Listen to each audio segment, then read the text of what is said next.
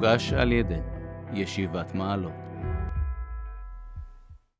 רציתי לחזור על כמה נושאים מרכזיים. חשבתי, המשנה אומרת שני מקומות, גם בחולין וגם במסכת נידה, אומרת המשנה בענייני סימני הטהרה של דגים. אומרת המשנה שכל מי שיש לו, כל דג שיש לו קשקשת, יש לו סנפיר. ויש שיש להם סנפיר ואין להם קשקשת. כך אומרת המשנה, כל דג, זה מאוד מעניין, ראיתי פעם שהרב חיים דוד הלוי מביא את המשנה הזאת כסימן לזה שהתורה ניתנה מאת השם, חז"ל קובעים קביעה לכאורה בטבע, קביעה ביולוגית, שנתאמתה, התורה ניתנה במדבר, לא ראו דגים ולא בחנו דגים, והתורה אומרת, וחז"ל אומרים משהו על, על צורת ההופעה של דגים בטבע, ושדבר שמסתבר שאכן הוא, הוא כך, הוא מאומת גם על פי חכמי המחקר, כך כותב הרב חיים דוד הלוי, וזה ביטוי, אחת ההוכחות שהוא מביא שהתורה היא אכן למשה מסיני, שיש כאן משהו אלוקי שגם ברא את העולם וגם נתן לנו את התורה. על כל פעם נחזור שוב, אומרת המשנה, כל דג שיש לו קשקשת, יש לו סנפיר. אבל יש דגים שיש להם סנפיר ואין להם קשקשת. שואלת הגמרא, שני המקומות שואלת הגמרא, לכאורה לכתוב רחמנה קשקשת ולא סנפיר. הרי זה מיותר. בנגר, כל דג שיש לו קשקשת יש לו סנפיר, וסנפיר זה לא אומר שיש לו קשקשת, סנפיר מיותר. אתה בכל מקרה צריך לבדוק את הקשקשת, ואם בדקת קשקשת אז אתה כבר לא צריך לבדוק את הסנפיר. והגמרא אומרת משא ומתן, אלא נתן לדבר רבי ישמעאל, וכן אמר רבי אבאו, אמר רבי אבאו וכן נתן לדבר רבי ישמעאל, אלא יגדיל תורה ויאדיר. זה הלשון שלו, יגדיל תורה ויאדיר. וכבר התלבטו, כבר נראית הראשונים והאחרונים התלבטו, מה פה מגדיל תורה?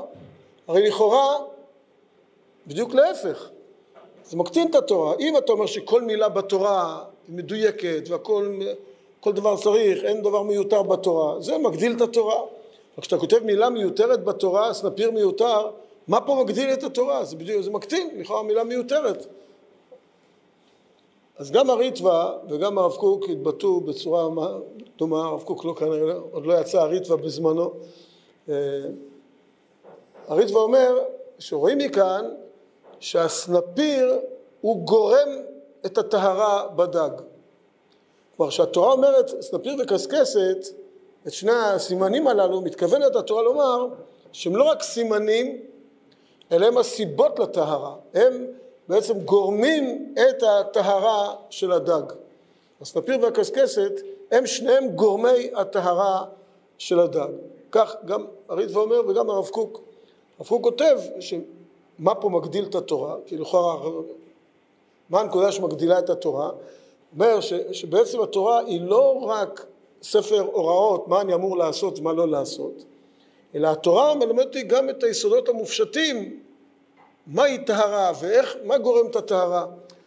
לא רק דברים מעשיים, למשל למה הדבר דומה, אה, ננסה לבטא את דברי הרב קוק במשל, כשיש לנו, אדם חושב על איזה מכשיר, להמציא מכשיר, נגיד אדם, מישהו חשב, פעם, לפני שנים, עמד מישהו וחשב שלא מתאים שאנשים ילכו לנהר לכבס אה, בגדים ואולי נמציא איזה מכונה שתהיה בבית וזה יגרום, יגרום טהרה, יגרום נקיות, יגרום דברים טובים. כי בצורה כזאת עד שאדם מכבס, הגמרא דנה אם יש לו רק חלוק אחד, מותר לכבס, אסור לכבס, כלומר זה יוצר מציאות מאוד קשה. בואו נעשה, אדם חושב רעיון, הוא לא מהנדס, הוא לא טכנאי, הוא לא שום דבר, חושב על רעיון, להביא נקיות לעולם. מה הוא עושה? הוא פונה למהנדסים, משרטטים את הדברים, איך יכול להיות, ואחר כך מביאים את זה למפעל, ואתה מקבל הביתה מכונה עם חוברת הוראות. אומרים לך, תלחץ על הכפתור הזה, יהיה ככה, ככה מעלות, ככה סיבובים, ככה, ונותנים לך הדרכה איך אתה עושה. עכשיו בואו ננסה לראות בתורה. עכשיו חוברת ההוראות הזאת זה בשביל אנשים אה, אמרצים כמוני למשל, שלא מבינים במכונה, אתה תראה דבר, לא תדע מה, מה אתה עושה פה, אתה מקבל רכב, אתה יודע, יש פה הגה, פה ברקס וזה, אתה לא מבין את הקרביים של המנוע. אז אתה צריך חוברת הוראות, מה עושים כל דבר. אז חוברת למרצים. צריכים את החוברת שיגיד לך מה אתה עושה, פה יש כפתור כזה, כפתור כזה, תבין מה אתה עושה. אבל יש המהנדסים עצמם, אלה שעצרו את המכונה, הם, הם ודאי מבינים מראש מה כל כפתור, צריכים חוברת הוראות. אז אם נחשוב ונראה למשל בתורה, אז שולחן ערוך זה חוברת הוראות. תעשה ככה, תקום בבוקר, תגיד את זה, תעשה ככה, זה חוברת הוראות. הגמרא, הדברים, ה... זה השרטוטים, איך, איך מגיעים אל, ה, אל הדברים האלה. והוגי הדעות, שחשב על הרעיון, זה בעצם פנימיות התורה, הרעיונות של התורה, אותם חלקים שבהם להבין מה המהות של העניין. אז נחזור לענייננו, אם התורה היא רק חוברת הוראות, זה לא קטין את התורה, זה, זה, זה, זה, זה להמרה, זה, זה תעשה, זה, את הדג הזה תאכל, את הדג, עוד, עוד צריך להוסיף לך, תוסיף שתי כפיות סוכר ועוד כפית מלח, רק זה מה שחסר בתורה לכתוב. זה ספר מתכונים משוכלל. התורה הרבה יותר מזה, היא לא עושה מתכונים, אומרת תאכל דגים כאלה כאלה, זה כדאי לך לאכול, זה לא כדאי לך לאכול. התורה היא, היא מקרבת אותנו לריבינו של עולם. היא מדברת מה גורם את הטהרה לדג. זה נקרא יגדיל תורה. הסנפיר שכתוב בתורה הוא מגדיל את, הוא מיותר, כל מי שיש לו קשקשת יש לו סנפיר ויש מי שיש לו סנפיר ואין לו קשקשת, זה מיותר, אבל דווקא מיותר הוא מראה שהתורה היא לא רק ספר מתכונים וחוברת הוראות, אלא התורה היא, היא, היא כוללת את הרעיונות ואת הדברים העמוקים, את ה, מה גורם את הטהרה. זה בעצם הביטוי הזה שיגדיל תורה ויאדיר. אם כן, הנקודה, רק שנותר לברר, זה באמת מה, מג... מה פירוש הסנפיר גורם הטהרה.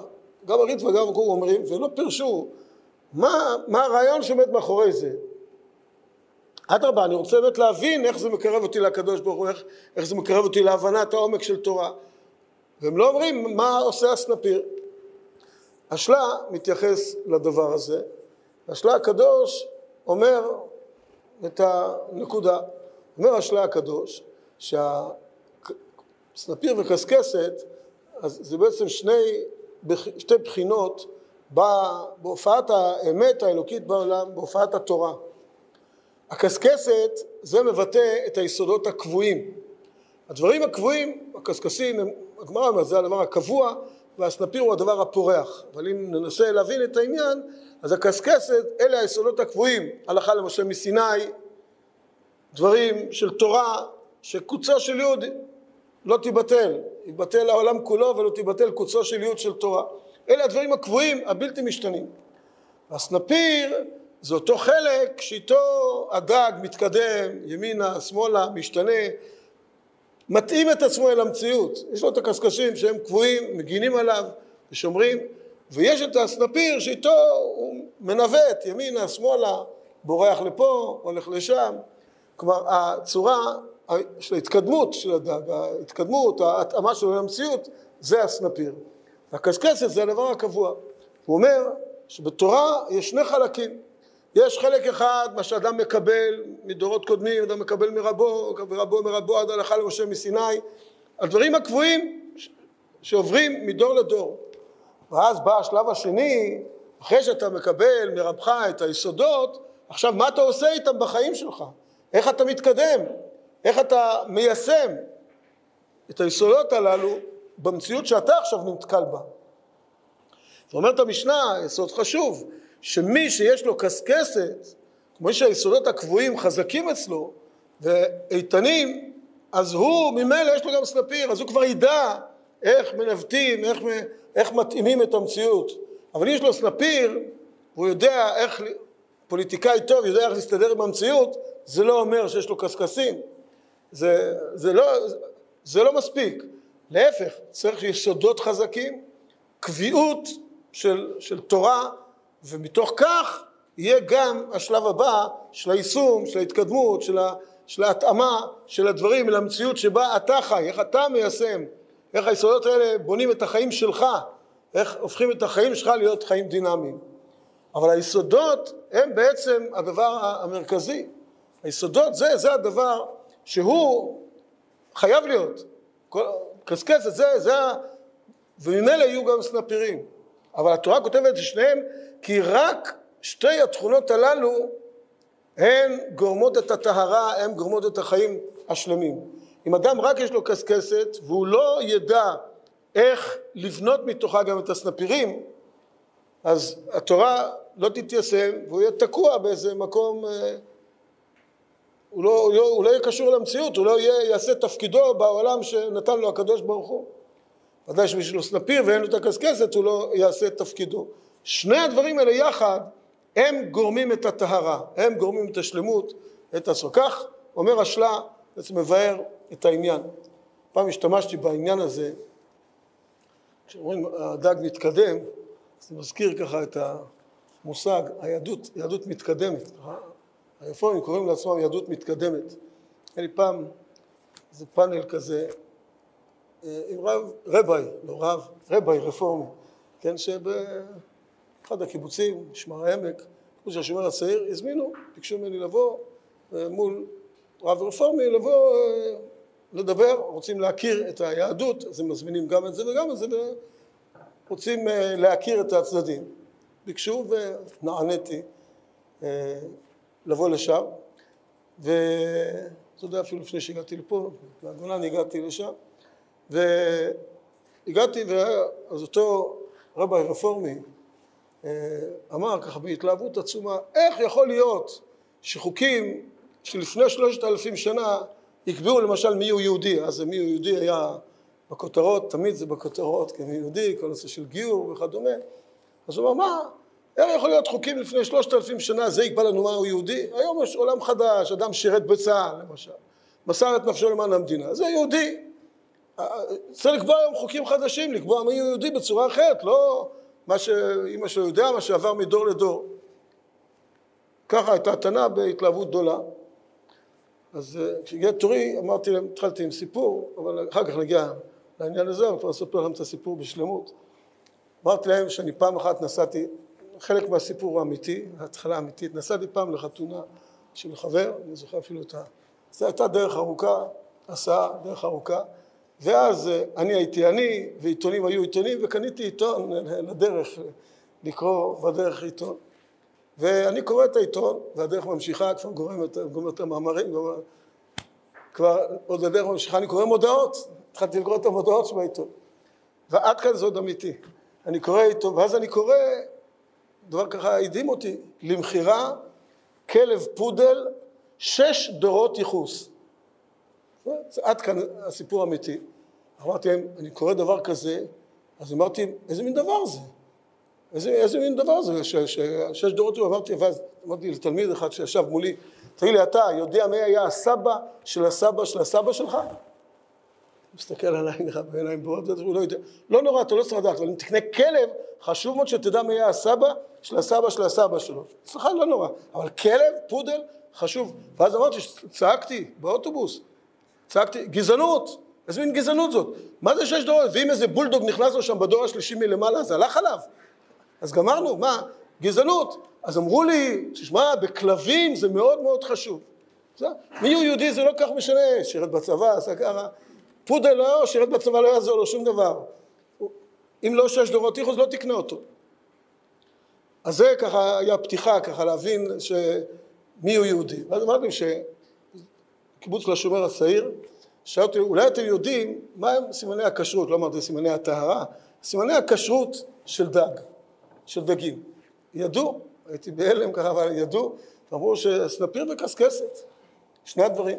אמרתי, מה זה, אז הסברתי קצת מה זה מבטא, שהקשקשת זה היסודות, הדברים שעוברים מדור לדור, הדברים הקבועים.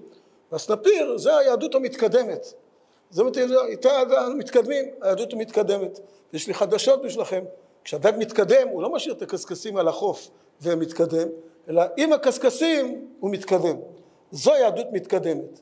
שצריך לדעת להתקדם, צריך לדעת להתאים את, המצ... את, את עצמך למציאות, אבל עם הקשקשים, לא משאירים את הקשקשים ואת הרץ קדימה, אלא עם הקשקשים אתה מתקדם. זה, כמו, אז, וזה זה הסנפיר והקשקשת. כמו שני, שתי הבחינות הללו הם אלה שגורמות את הטהרה, וזה בעצם בעומק העניין של תורה שבכתב ותורה שבעל פה. כפי שחז"ל אומרים לנו, נתן לנו תורת אמת, זו תורה שבכתב, וחיי עולם נטע בתוכנו, זו תורה שבעל פה. שני הדברים האלה, שתי תורות, כי, שתי תורות הם יחד בונות את השלמות.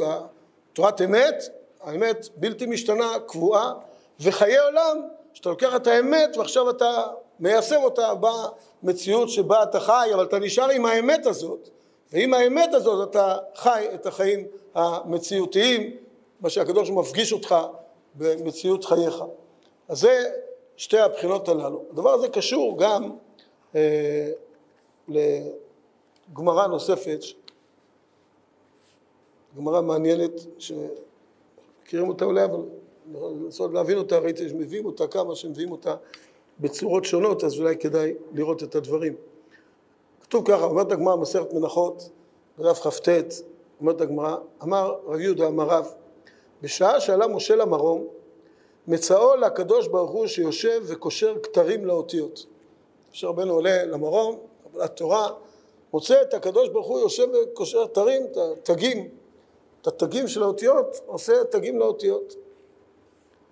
אמר לו, אמר, משה רבנו אומר לקדוש ברוך הוא, ריבונו של עולם, מי מעכב לי אותך? מה הדברים האלה? בשביל מה צריך אותם? אתה רוצה לכתוב, תכתוב מה שאתה רוצה לכתוב, תגיד את המילים. אתה לא רוצה, אל תכתוב, מה זה התגים האלה? מי מעכב אותך לתת, להגיד הכל? למה אתה צריך את הסימנים הללו? אמר לו, אדם אחד יש שעתיד להיות בסוף כמה דורות, ועקיבא בן יוסף שמו, שעתיד לדרוש על כל קוץ וקוץ טילין טילין של הלכות. עתיד להיות רבי עקיבא, שעתיד לדרוש על כל קוץ וקוץ, כל תג כזה, הלכות רבות, טילין טילין של הלכות. אמר לפניו, ריבונו של עולם הראו לי, אני רוצה לראות אותו, כזה אדם, וואו, אני רוצה לראות אותו. אמר לו, חזור לאחוריך, הלך וישב בסוף שמונה שורות, הלך וישב בבית מדרשו של רבי עקיבא, משה רבנו יושב בבית מדרשו של רבי עקיבא, שמונה שורות, המהר"ל מסביר כל דבר פה למה שמונה שורות, יושב בסוף שמונה שורות, ולא היה יודע מה הם אומרים, משה רבנו יושב בשיעור ולא מבין מה מדברים. הוא לא מבין את השיעור, הוא לא מבין את הדברים שרבי עקיבא מדבר. תשש כוחו. מה, אולי שמא ניתנה תורה אחרת שלא על ידי? מה, מה זה, אני לא מבין מה אומר רבי עקיבא. כיוון שהגיע לדבר אחד, אחת ההלכות, אמרו לו תלמידיו, רבי, מניין לך זה? מאיפה אתה יודע את, ה, את ההלכה הזאת? אמר להם, הלכה למשה מסיני. נתיישבה דעתו של משה רבנו. הגמרא תמוהה, על פניו הגמרא מאוד תמוהה. רבי עקיבא אומר דבר, משה לא מבין, הוא אומר, אני לא נתתי, אני לא אמרתי דברים כאלה. כיוון שרבי עקיבא אמר הלכה למשה מסיני, אז הוא נרגע. מה אתה נרגע? בדיוק הפוך. מה כאילו, העיקר שיהיה כתוב בעיתון, לא חשוב מה עשיתי, העיקר שיהיה כתוב שעשיתי. מה, מה הפשט? מה, מה, למה כשרבי עקיבא אמר הלכה למשה מסיני פתאום הוא נרגע? אם לא אמרת את זה, אז להפך, תצעק לרבי עקיבא, מה אתה אומר דברים בשמי שלא אמרתי? אלא יש כאן יסוד חשוב שהוא נוגע למה שאמרנו מקודם, שזו נקודה חשובה. אחת הפעמים שחשבתי על זה היה פעם שישבנו, סביב זה יש כמה דברים שדיברנו עליהם. אה, לגבי את השמירה, הסכנה הגדולה ביישוב והמחבלים, והייתה שמירה יום יום, שעה שעה, כולל כמובן שבתות וכולי. היה ג'יפ, הג'יפ של השמירה, שנטרלו אותו מכל הדברים, לא אורות של ברקס ולא איתות ולא שום דבר, שום אורות, שום דבר לא היה, הכל היה מראש, גם הגז היה קבוע, רק דבר אחד היה צריך, כשמחליפים את השומר, אז צריך להעביר לניוטרל, ואחר כך לשלב להילוך, והשאלה הייתה האם הדבר הזה עצמו, להעביר לניוטרל, לשלב להילוך, האם יש בזה בעיה שבשבת, האם זה שואב דלק למשל, או שלא, או שהדלק הוא קבוע, הילוך או ניוטרל, הכל אותו דבר. זו הייתה השאלה ההלכתית, הטכנולוגית וההלכתית שהייתה. ושאלנו את מכון צומת, מכון צומת הזמינו מומחה, המומחה הארצי וגם מומחה עולמי לרכב, זיכרונו לברכה, ג'ו קריידן קראו לו, האדמו"ר רב ג'ו, אחד הקיבוצים, והוא היה מומחה לרכב, גם קרא בהרבה דברים, והוא הגיע לתת לרמת הגולן, שם כל הרבנים איתו ביחד, והוא דיבר על, הנקודה, על הדבר הזה, על הרכב, לא חשוב, באמצע היה שם איזה משהו, נזכיר את זה בעניינים אחרים, שהוא צעק ככה, בחום ליבו שהדבר הכי גרוע ברכב זה שהמנוע עובד ואתה מעביר לניוטרל. כשהוא שמע שככה מחליפים את השומרים הוא פשוט נהיה אדום. ואיך יכול להיות שהמנוע עובד והרכב בניוטרל? אני ככה, כששמעתי את זה גם קפצתי כמוצא של הרב, אמרתי, או, יש לי שיחת מוסר, לא קשור לשיחה עכשיו, שהרכב, המנוע עובד ואתה בניוטרל, כלומר זה, זה ממש אה, דבר שחשוב לחשוב עליו בחיים, אבל זה רק בצדדי, וכל פעם דיבר כל הדברים, כל התהליך של הדלק וכולי, והוא פסק שאכן המנוע אה, שואב דלק בזמן זה, וזה מבחינת שבת, יש בזה בעירה. הוא לא אמר בעירה, הוא, לא, הוא רק אמר שהמנוע שואב דלק. חשבתי באותו זמן על הגמרא, גם בין השאר על הגמרא הזאת, חשבתי, תארו לעצמכם שמשה רבינו יושב בשיחה הזאת, שיחה שבאה להסביר אם מותר לנסוע בשבת עם הג'יפ, והוא אומר קרבורטור, לא זוכר איזה בדיוק מה הוא הזכיר שם, קרבורטור, דלק, כל מיני מילים, משה רבינו אומר, אני לא נתתי תורה כזאת, אני לא, לא, המילים, לא מכיר את המילים האלה בכלל, או אולי מישהו נתן תורה אחרת, זה לא התורה שלי. כיוון ששמע עם ישראל רוזן, זה צדיק לברכה, קם אחרי שהוא דיבר ואמר, נגיד לצורך העניין, אמר, כתוב לא תבערו אש בכל מושבותיכם ביום השבת, והשאלה היא, יש כאן בעירה, והבנו שיש בעירה, משה רבנו נרגע. עכשיו אני מבין שזה קשור כן לתורה שלי. התיישבה דעתו של משה. זה בעצם מה שקרה שם בשיעור של רבי עקיבא. כלומר, בהתחלה רבי עקיבא מדבר על דברים שמיישמים את התורה במציאות שרבי עקיבא חי, בדור. ואז רבי עקיבא אומר מילים ודברים שקשורים לאותה מציאות, משה רבנו לא אמר אותם ולא חי אותם. כיוון שבא התלמיד שלו, רבי מניין לך זה, מה, מה המקורות, אתה מספר לנו מה המציאות, תספר לי מאיפה אתה לוקח את זה בתורה, אמר להם את הפסוקים, את ההלכות למשה מסיני, שעל זה זה בנוי, עכשיו משה רבנו מבין שהמקורות הם מקורות של תורה, תורת אמת, והדברים של רבי עקיבא זה היישום של האמת הזאת במציאות החיים.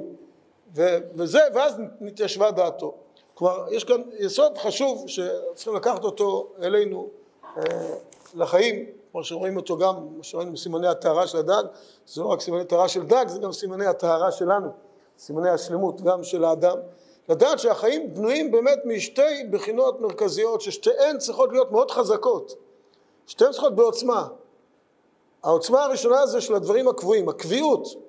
הקביעות מכל הכיוונים שלה, אבל קודם כל הקביעות של התורה עצמה, התורה היא קבועה, נתן לנו תורת אמת, תורה שבכתב, קוצו של יוד לא יזוז, ולא סברות לפה, ולי נראה ככה, ו- ולא מבין למה עמלק, ולא מבין למה, מה אם יהיה קורבנות, לעתיד לבוא לא יהיה קורבנות, כל מיני דברים שמה שנראה לי, קוצו של יוד של תורה לא יזוז ממקומו, אלף אנשים, רבבות אנשים יתבטלו, וקוצו של יוד לא תתבטל בתורה. זה תורת אמת, הקביעות והעוצמה, ולהבין שאנחנו טפלים למציאות הזאת. אם משהו לא נראה לך, תשייף את המוח שלך כדי להתאים אותו למציאות הזאת של התורה. זו הנקודה הראשונה, ההתאמה שלנו למציאות התורה. הדבר השני זה להתאים את, היס... אחרי שהיסודות חזקים והקביעות חזקה ואתה קבוע בתורה, אז באה התכונה השנייה שגם היא צריכה להיות מאוד עוצמתית ולראות איך את היסודות האלה אני חי במציאות שאני חי בה היום. איפה הדברים באים לידי ביטוי במציאות המשתנה, במושגים החדשים, גם במושגים המחשבתיים החדשים, כל מיני שיטות ודרכי חיים והשקפות עולם, וגם באופן מעשי איך אני משתלב עם כל החידושים הטכנולוגיים והאחרים שקיימים במציאות. לראות איך הדברים האלה באמת מתיישמים, אבל בלי לוותר על קוצו של יוד של תורה. ושני הדברים האלה מתקיימים כאחד, הם באמת חיים יחד בשלום ובשלווה, בדג אחד, כן, דג אחד מכיל את שתי הבחינות האלה, זה לא שני אנשים שונים, אחד ממונה על היסודות ואחד ממונה על, על השינויים. אנחנו כולנו כאחד, זה השלמות של כל אחד, צריכה להיות בנויה משני הדברים האלה בעוצמה, עוצמה של קביעות, קביעות עיתים, קביעות מקום, קביעות בנפש, קביעות של תורה, יחד עם באמת היכולת לשנות ולהשתנות, וזה אחת הנקודות החשובות, היכולת להשתנות, לחשוב על דברים חדשים, ולראות איך הדברים האלה, איך אנחנו חיים אותם באתגרים המיוחדים של הדור שלנו. כן. מכירים דגים שיש להם קסקסת אבל אין להם מסתכל לכאורה. דגים או בני אדם? דגים? מה? כן. יש, יכול להיות, יכול להיות דבר כזה, עקרונית אם אדם לא מודע לזה, אז יכול להיות דבר כזה, שאדם לא, לא קולט את הנקודה, אכן יכול להיות, יכולה להיות מציאות כזאת, שחיים את הדברים כאילו בצורה של פעם שהם ניתנו, בלי הכישרון הזה, עקרונית זה, בשביל זה אומרים לנו את זה, שעקרונית זה יכול להיות, אם אדם לא מודע, אבל עקרונית לדעת שמה שאומרת המשנה זה כן, מי שיש לו קשקשת זה יכול להביא אותו לבניית הסנפירים. כלומר זה, זה, זה ממילא יש לו את הסנפירים. אדם יכול גם אה, לחסום כל מיני סיבות של הדורות, שהכל הכל בהשגחה אלוקית, שיש כאלה אנשים שבאמת אה, חוסמים את ההתחדשות ואת היכולת להתחדש. אבל צריך לדעת, מבחינתנו, נגיד יש מקומות שלא הייתי אומר את השיחה הזאת, כן? ודאי שאתה צודק, שלא לא, קשה לשמוע על התחדשות ועל שינויים ול- ולהתאים את עצמנו לשינויים שחלים בעולם. אבל, אז זה נכון, אבל צריך לדעת, אבל לכן הדגשנו גם שהקשקשים צריכים להיות מאוד חזקים. וכשהם חזקים, אנחנו יכולים להרשות לעצמנו גם את ההסתכלות השנייה. אה, ויש כאלה שלא מרשים לעצמם, אכן כן, בעזרת השם.